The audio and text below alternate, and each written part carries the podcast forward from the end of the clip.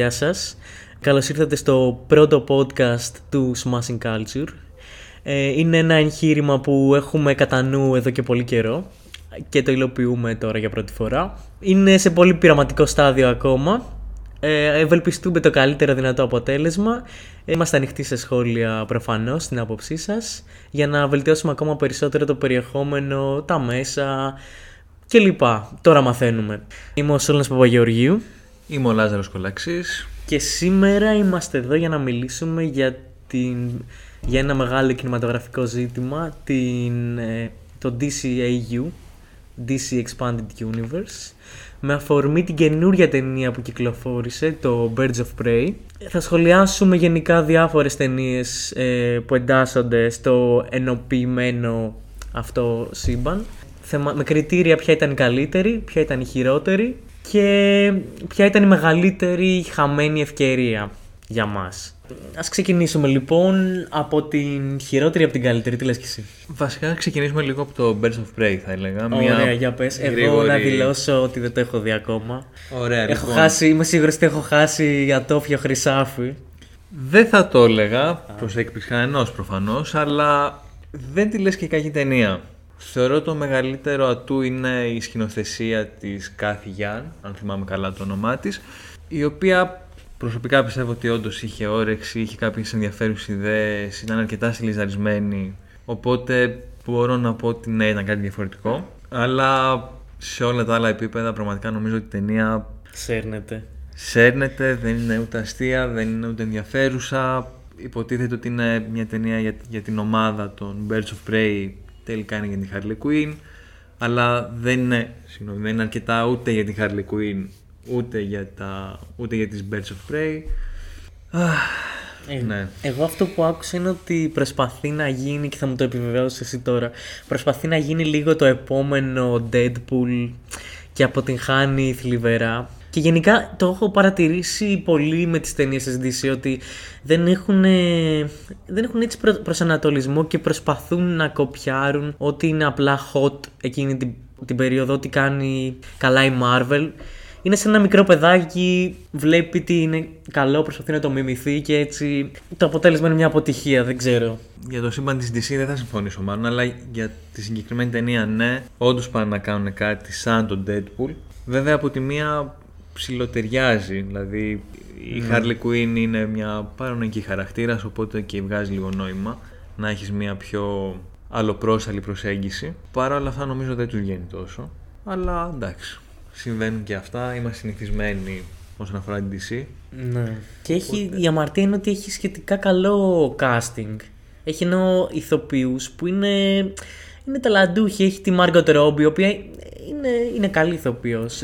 Δεν είναι και καλύτερη ηθοποιός του κόσμου, αλλά έχει, έχει ικανότητες, δεξιότητες, έχει παίξει μεγάλους ρόλους. Έχει το Ewan McGregor, ο οποίος είναι, είναι φοβερός. Εντάξει, train spotting, ε, Star Wars, όπου και να παίζει το αναβαθμίζει πάντα. Ο McGregor είναι όντως το καλύτερο κομμάτι της ταινίας για μένα. Mm.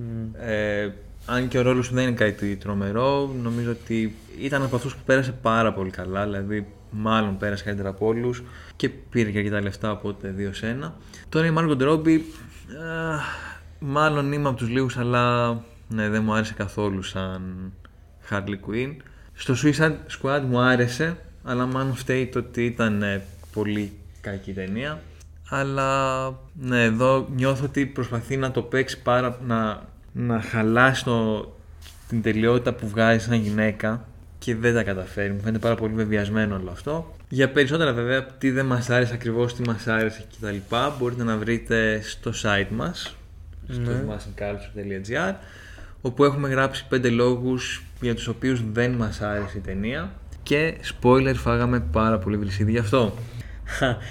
Με βλέπω και εμένα να τρώω πολύ βρυσίδι που είπα ότι το universe δεν έχει προσανατολισμό. Εντάξει, προφανώς ε, έχει τα θέματα του και εγώ είμαι μεγάλος φαν της DC. Δεν είναι ότι την μισώ, είμαι προκατηλημένος. Απλά όταν υπάρχουν προβλήματα, το μόνο που μπορείς να κάνεις είναι να τα αποδεκτείς. Ναι, ναι ισχύει. Επίσης στην ε. τέχνη πολλά πράγματα είναι υποκειμενικά. Με την έννοια ότι εμένα δεν μου άρεσε, σε κάποιον άλλον μπορεί να άρεσε επειδή του δημιούργησε κάποιο συνέστημα που εγώ δεν έχω κάποιο βίωμα για να μου το δημιουργήσει αυτό το συνέστημα, η ταινία. Ε, οπότε όσον αφορά την ταινία, τις ταινίες και οποιαδήποτε ταινία, υπάρχει ένας μεγάλος βαθμός υποκειμενικότητας στον οποίο κρίνονται αυτό είναι όλα. σίγουρο. Απλώς νομίζω η κοινή γραμμή στις ταινίες της DC είναι ότι ακόμα και οι πολύ χάλια, π.χ. οι ταινίε του Μάχερ mm-hmm. τη δεκαετίας του 90, είναι ταινίε ενό σκηνοθέτη. Δηλαδή, όσο κακό και να είναι αυτό το πράγμα, βλέπεις ότι υπάρχει ένα όραμα από πίσω το οποίο μπορεί να είναι κυτσάτο, μπορεί να μην παλεύεται, να θες να βγάλεις τα μάτια σου. Αλλά θεωρώ ότι είναι σεβαστό αυτό το πράγμα. Σε αντίθεση, για παράδειγμα, με τη Marvel, που αν εξαιρέσουμε δύο ταινίες, ίσως τρεις, για μένα όλες οι υπόλοιπες είναι ακριβώς το ίδιο πράγμα.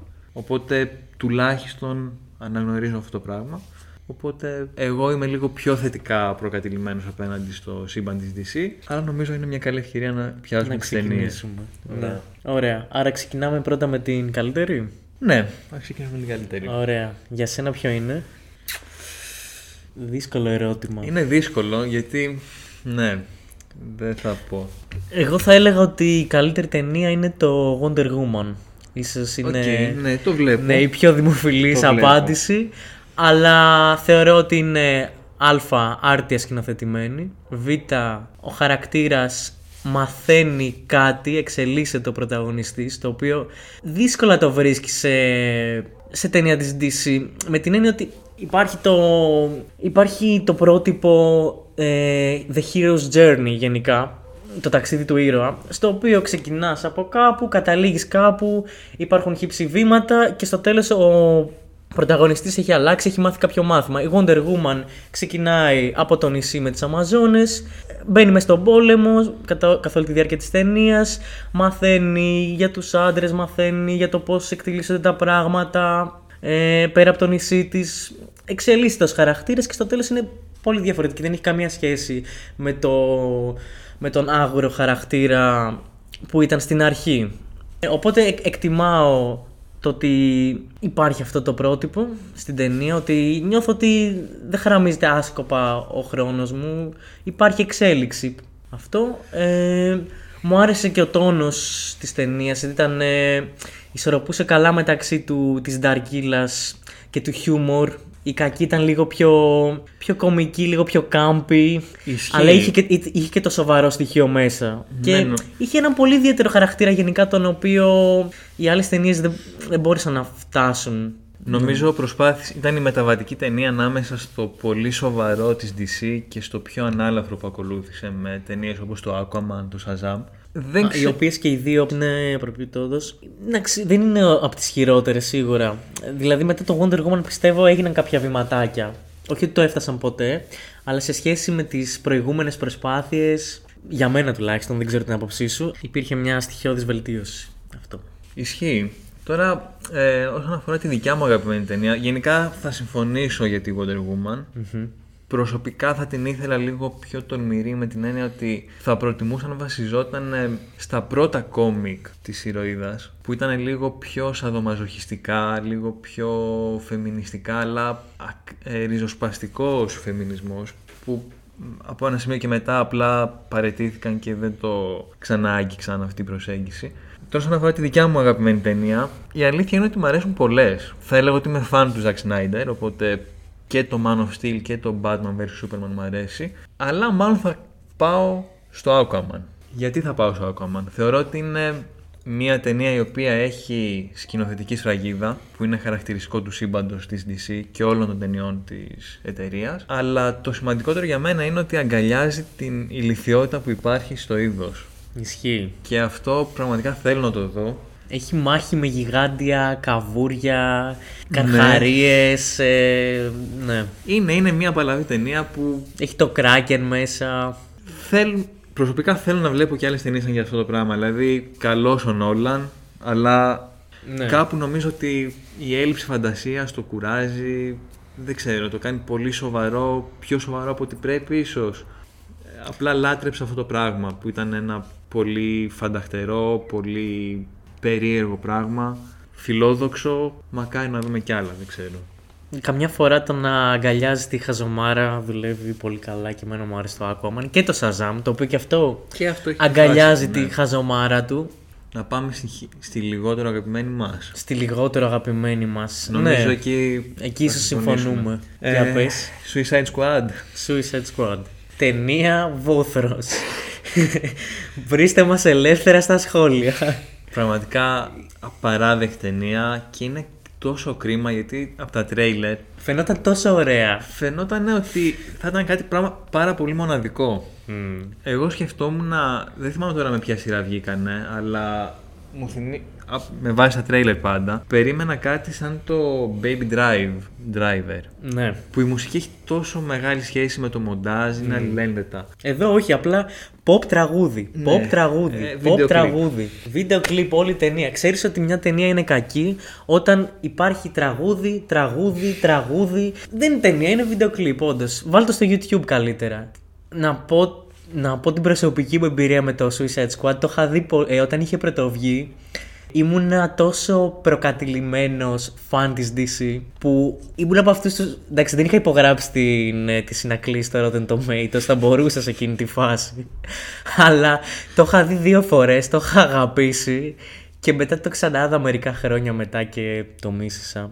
Η ταινία θεωρώ ε, δεν βλέπετε, δεν έχει σενάριο καταρχάς, δεν έχει προσανατολισμό. Αυτό που οι λόγοι για τους οποίους μου λάτρε, λάτρεψα, μου άρεσε το Wonder Woman, είναι οι λόγοι για τους οποίους μισώ το Suicide Squad με την έννοια ότι ξεκινάμε κάπου, καταλήγουμε κάπου, όλα τα ενδιάμεσα δεν μετράνε καθόλου, κανείς δεν μαθαίνει, τίποτα. Η Harley Quinn, ο Deadshot δεν, εξ- δεν εξελίσσονται σε, σαν χαρακτήρες, δεν, δεν κερδίζουν κάτι από όλη αυτή την περιπέτεια.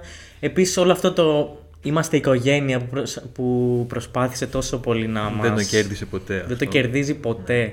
Και πάσχει η ταινία γιατί είναι μια ταινία που ήθελε να δείξει αυτή την ομαδικότητα, την αλληλεγγύη μεταξύ κατεργαρέων. Αλλά δεν το χτίζει. Το χτίζει άμπαλα, δεν δουλεύει. Ε, και το αποτέλεσμα, ναι, δεν, δεν είναι καθόλου καλό. Ναι, θα μπορούσε να είναι πολύ πιο τολμηρό, πολύ πιο, Ναι, και πιο είχε, φρέσκια προσέγγιση, δεν ξέρω. Πάρα πολλά πράγματα. είχε, είχε πολύ ωραίους, είχε χαρακτήρες οι οποίοι έχουν πολύ ζουμάκι. Με την, έχει τη Harley Quinn που είναι το δεξιχέρι του Joker. Έχει τον Deadshot, το, ο οποίος εντάξει είναι λίγο ο δολοφόνος με χρυσή καρδιά, είναι λίγο το κλισέ αυτό.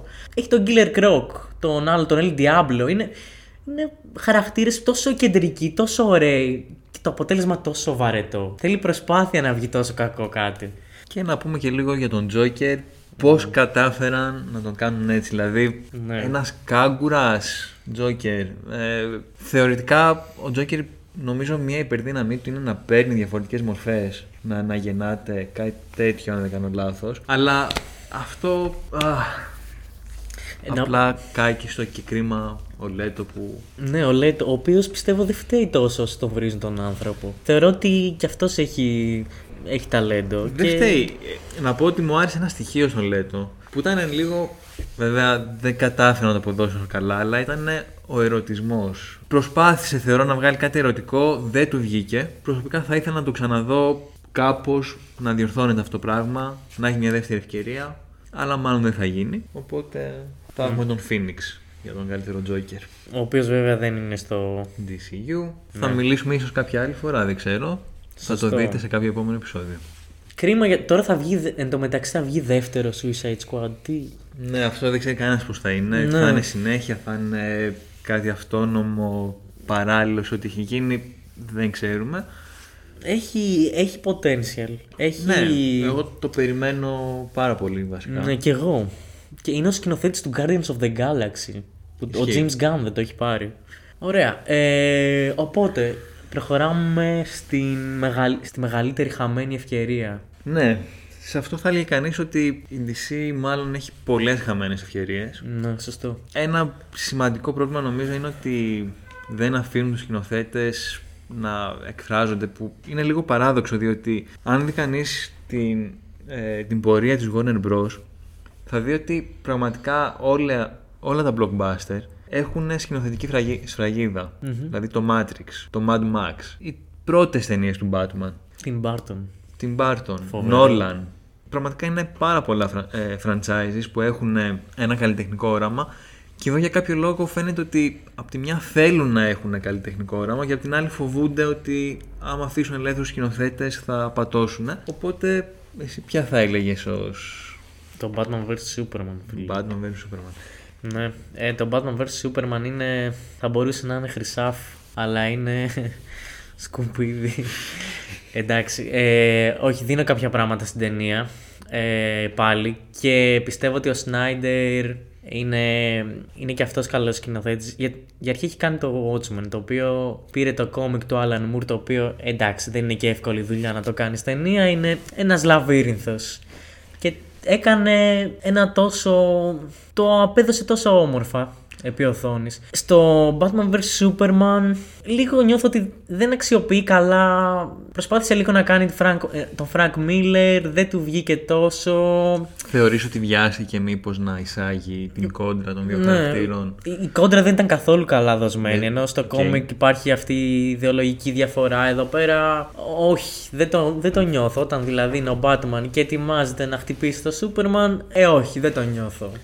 Δε- Δεν, δεν υπάρχει ένταση. Θα Επίσης, διαφωνήσω λιγάκι σε αυτό, συγγνώμη που σε Οκ. διακόπτω, αλλά νομίζω ότι η εισαγωγή, και εδώ να κάνω μια παρένθεση, θεωρώ ότι όλες οι ταινίες του Zack Snyder έχουν εξαιρετική εισαγωγή. Α, Ε, η εισαγωγή είναι όντως φοβερή. Ναι, θεωρώ ότι βάζει όλη τη βάση για, για, τις, για τις διαφωνίες των δύο χαρακτήρων. Να πούμε λίγο η- τι- ποια είναι η εισαγωγή για όποιον δεν το θυμάται. ναι. Είναι η καταστροφή της, ε, στη Μετρόπολης ε, από τη μάχη με το Zod και είναι ο Bruce Wayne, ο οποίος είναι στους δρόμους και τρέχει και ενώ όλο το υπόλοιπο πλήθος τρέχει να απομακρυνθεί από, το, από τη σφαγή και τον πανικό, τρέχει ο Bruce Wayne στην αντίθετη κατεύθυνση για να σώσει ένα παιδάκι, τι, για να κάνει... Νομίζω ναι, να σώσει ένα Ή να πάει στη κοριτσάκι, αν δεν κάνω Wayne. λάθος. Και νομίζω το παιδάκι είναι ένας από τους γονείς του, δουλεύει στην εταιρεία του Bruce και κάθεται κάτω από το κτίριο και περιμένει να, έρθει, να έρθουν οι γονείς του. Κάτι τέτοιο δεν θυμάμαι ακριβώς. Πάντως είναι πραγματικά εντυπωσιακή σκηνή, νομίζω Συμφωνώ. από τις καλύτερες ταινίας. Και Απλά δεν ένιωσα- δεδομένου ότι μοιάζει με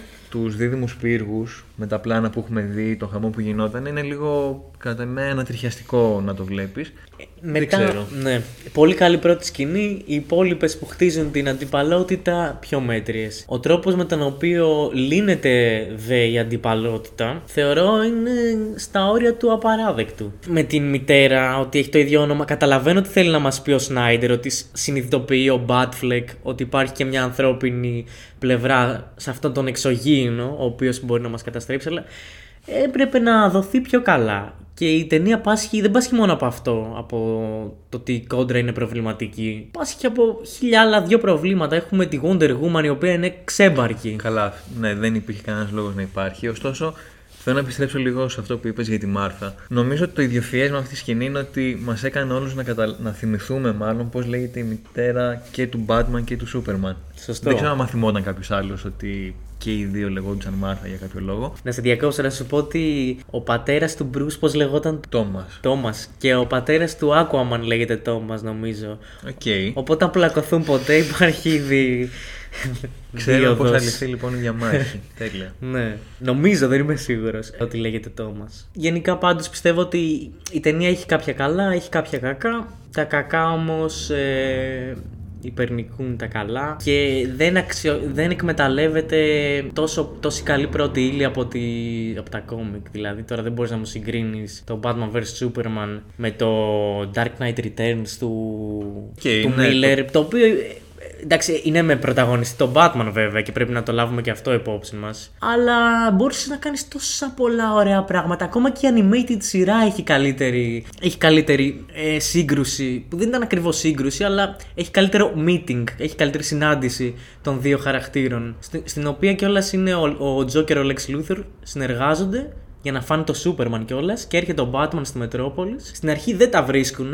Ο ένας ανακαλύπτει την ταυτότητα του άλλου και μετά από τα χίλια. περνάνε 40 κύματα για να, Οκ. για να τα βρούνε. Θέλω να πω, υπάρχουν, υπήρχαν τόσα πολλά ωραία πράγματα να βασιστούν και δεν Ναι. απέτυχαν παταγωδώς. Κατά τη γνώμη μου. Εσένα. Εμένα μου αρέσει λίγο περισσότερο είναι η αλήθεια. Ναι. Θεωρώ ότι έχει ενδιαφέρουσες ιδέες. Το θεωρώ μια, ένα κόδωνα του κινδύνου για την εκλογή του Τραμπ. Για μένα ο Batman της συγκεκριμένης ταινίας είναι ένας ο μέσος λευκός Αμερικάνος, ο οποίος βλέπει τον ξένο και φοβάται και θέλει να προστατέψει την, τη χώρα του, την πόλη του, το οτιδήποτε τέλος πάντων με κάθε μέσο. Παίζει με αυτά η ταινία, όντως. Παίζει, δεν κάνει κάτι πάρα πολύ ουσιαστικό. Στο τέλος γίνεται μια εμπορική ταινία η οποία πρέπει να σου δώσει τη μάχη, να τικάρει κάποια κουτάκια. Αλλά μέχρι ένα σημείο νομίζω ότι ήταν αρκετά τολμηρή. Το πρόβλημα είναι ότι δεν το πήγε μέχρι τέλους. Εσένα ποια είναι η, λιγότερο, η μεγαλύτερη χαμένη ευκαιρία για σένα; Θα έλεγα την Justice League. Αυτό το πράγμα δεν ξέρω αν μπορεί να θεωρηθεί ταινία. Αχ, Είχε και αυτό κάποιες ενδιαφέρουσες ιδέες. Πάλι μείναν ανολοκλήρωτες. Πραγματικά θεωρώ ότι είναι ένας αχταρμάς. Είναι, συμφωνούμε. Προσωπικά θα ήθελα να δω και τις πέντε ταινίες που σκεφτόταν ο Ζακ Σνάιντερ. Κι εγώ, Νομίζω κι εγώ. τότε ίσως να βγάζει λίγο περισσότερο νόημα, μπορεί και όχι, μπορεί να ήταν ε, ακόμα χειρότερο το όλο πράγμα. Η- η- ναι, Θεωρώ ότι η Justice League ήταν καταδικασμένη να αποτύχει επειδή δεν είχες χτίσει, δεν είχες κάνει αυτό που κάνανε οι Avengers. Δεν είχες χτίσει πρώτα τους πρωταγωνιστές άρτια σε δικές τους ταινίες. Ναι, Δεν- ισχύει αυτό. η Won- Το Wonder Woman είχε βγει πριν το Justice League, δεν το Είχε, θυμάμαι. είχε βγει νομίζω λίγο πιο πριν. ναι. Ωραία, μόνο, κα- μόνο καλή Wonder Woman είχαν.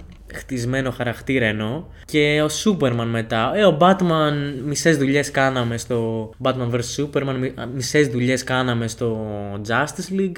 Εν τω μεταξύ, κάτι άλλο προβληματικό στο Justice League είναι ότι το παίρνει ο Joss Whedon και του αλλάζει. Του αλλάζει Το πετσοκόβει. το πετσοκόβει και ο Batman του Justice League διαφέρει αρκετά από τον Batman του Batman vs Superman και ο Superman του Justice League διαφέρει αρκετά από τον Καλά. Batman vs Ο Superman. Superman είναι μια απονεωμένη ιστορία. Εγώ Ε, προτιμώ το Superman στο Justice League. Ήταν πιο, πιο ελπιδοφόρος, έτσι πρέπει να είναι ο Superman πιστεύω. Νομίζω ότι εκεί θα κατέληγε έτσι κι αλλιώς ο Ζακ Σνάιντερ. Απλά το ταξίδι για να φτάσει μέχρι εκεί θα ήταν πολύ πιο. θα άξιζε πολύ περισσότερο.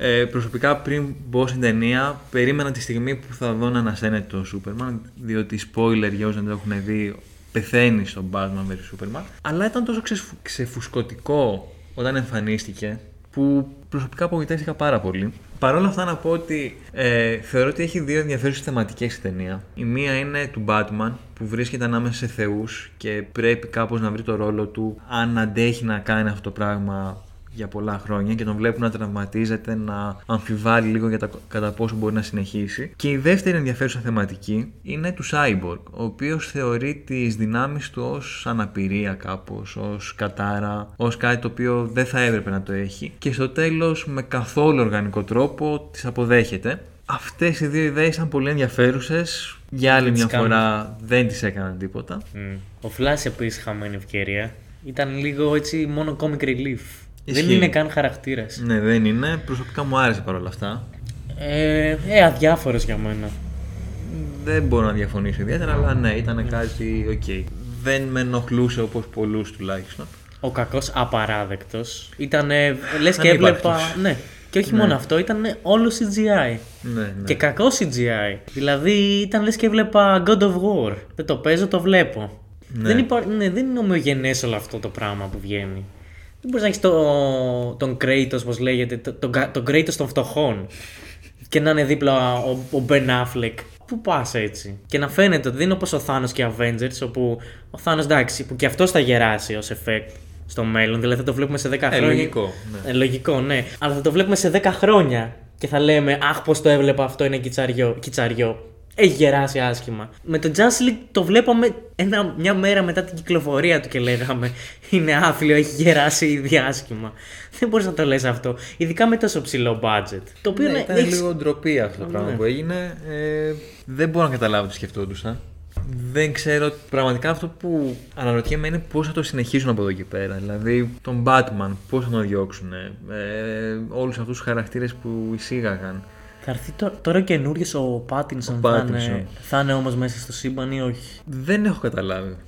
Νομίζω κανείς δεν έχει καταλάβει. Νομίζω δεν έχουν καταλάβει ούτε οι ίδιοι. Ναι, προσωπικά δεν θα μου έκανε εντύπωση αν έβλεπα ότι η επιτυχία του Joker τους έκανε να τον βάλουν στο σύμπαν του νέου Batman και αν αυτός με τη σειρά του πήγαινε καλά να ήταν μέρος του DCU. Πραγματικά δεν ξέρω, νιώθω ότι είναι λίγο όπως τους κάτσει. Άμα πάει καλά θα τα συνδέσουν όλα, άμα δεν πάει καλά τα ξεχνάνε. Ωραία, ωραία. Να πούμε λίγο και για το ποια ταινία θα μπορούσε να βγει και να αποτελέσει ισοσύβια λέμβος για το εγχείρημα της DC. Εγώ πιστεύω ότι θα είχε πολύ ενδιαφέρον μια ταινία New Gods, δεν ξέρω τι λες και εσύ. Ε, θα τη γράψει ο Tom King είχαν προσεγγίσει την Άννα Ντουβερνέη, νομίζω. Δεν ξέρω καν αν το προφέρω σωστά αυτό, αλλά έτσι προφέρεται, θεωρώ. Ε, έχει κάνει το When They See Us, που είναι φοβερή σειρά και είναι από τις καλύτερες του 19. Ε, μπορείτε να βρείτε και την άποψή μας στο site.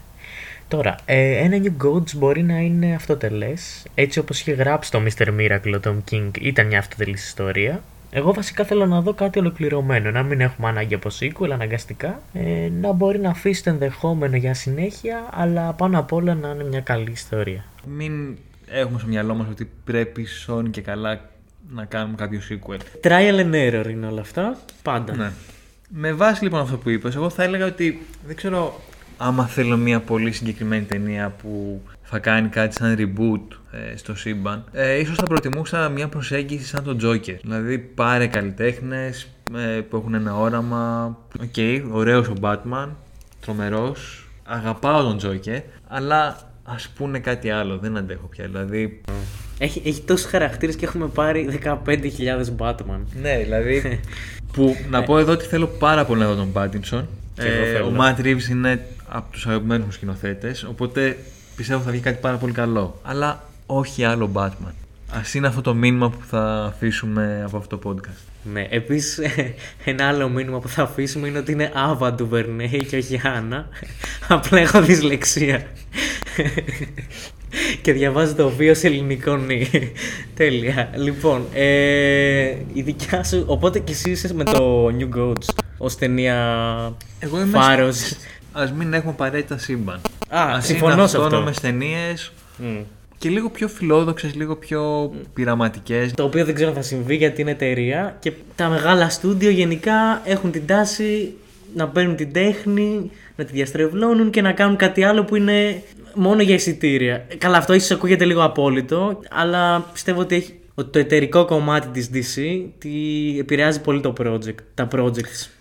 Και Δυστυχώς με πολύ είναι αρνητική αλήθεια, ναι. έννοια. Η Marvel κάπως το μπαλανσάρει, κατά τη γνώμη μου. Η DC, πολλά red flags, πολλά... Δεν λειτουργεί όλο αυτό το πράγμα. Αφήστε λίγο τους ανθρώπους, τους καλλιτέχνες να κάνουν αυτό που θέλουν. Να κάνουν... Ναι. Απλά νομίζω ότι ο Τζόκερ είναι ένα σημάδι ότι ίσως αλλάξουν κάποια πράγματα, οπότε γιατί όχι. Ναι, συμφωνώ. Ωραία. Ε, οπότε κάπου εδώ φτάνουμε στο τέλος. Θα ήταν, όπως ξανά είπαμε, το, πρω- το πρώτο μας, Η πρώτη μας η προσπάθεια. πρώτη μας προσπάθεια ναι, σε Οπότε podcast. αφήστε μας στα σχόλια τις απόψεις σας. Ίσως και κάποια πρόταση για το τι θέλει να συζητήσουμε στο μέλλον. Σίγουρα θα φρικάρουμε πολύ όταν ακούσουμε τις φωνές μας. Ελπίζουμε, ελπίζουμε να μην ήταν πολύ τραυματική εμπειρία και για σας. Θα το, θα ανεβάσουμε, θα το ανεβάσουμε στο site μας ε, και στο YouTube σκοπεύουμε. Και ίσως και όπου αλλού ανεβαίνουν τα podcast. Ναι, πού να είναι αυτό άραγες. Είναι η πρώτη μας φορά και δεν ξέρουμε. Ε, θα το ανακαλύψουμε όμως και θα το ανακαλύψετε μαζί μας. Όχι, ε, θα τον βάλουμε στο Smashing Culture, θα το βάλουμε στο YouTube και στο Spotify. Λογικά. Ωραία. Αυτά. Ήμουνα ο Σόλωνας Παπαγεωργίου Ήμουν ο Λάζαρος Κολάξης. και αυτό ήταν το πρώτο podcast του Smashing Culture.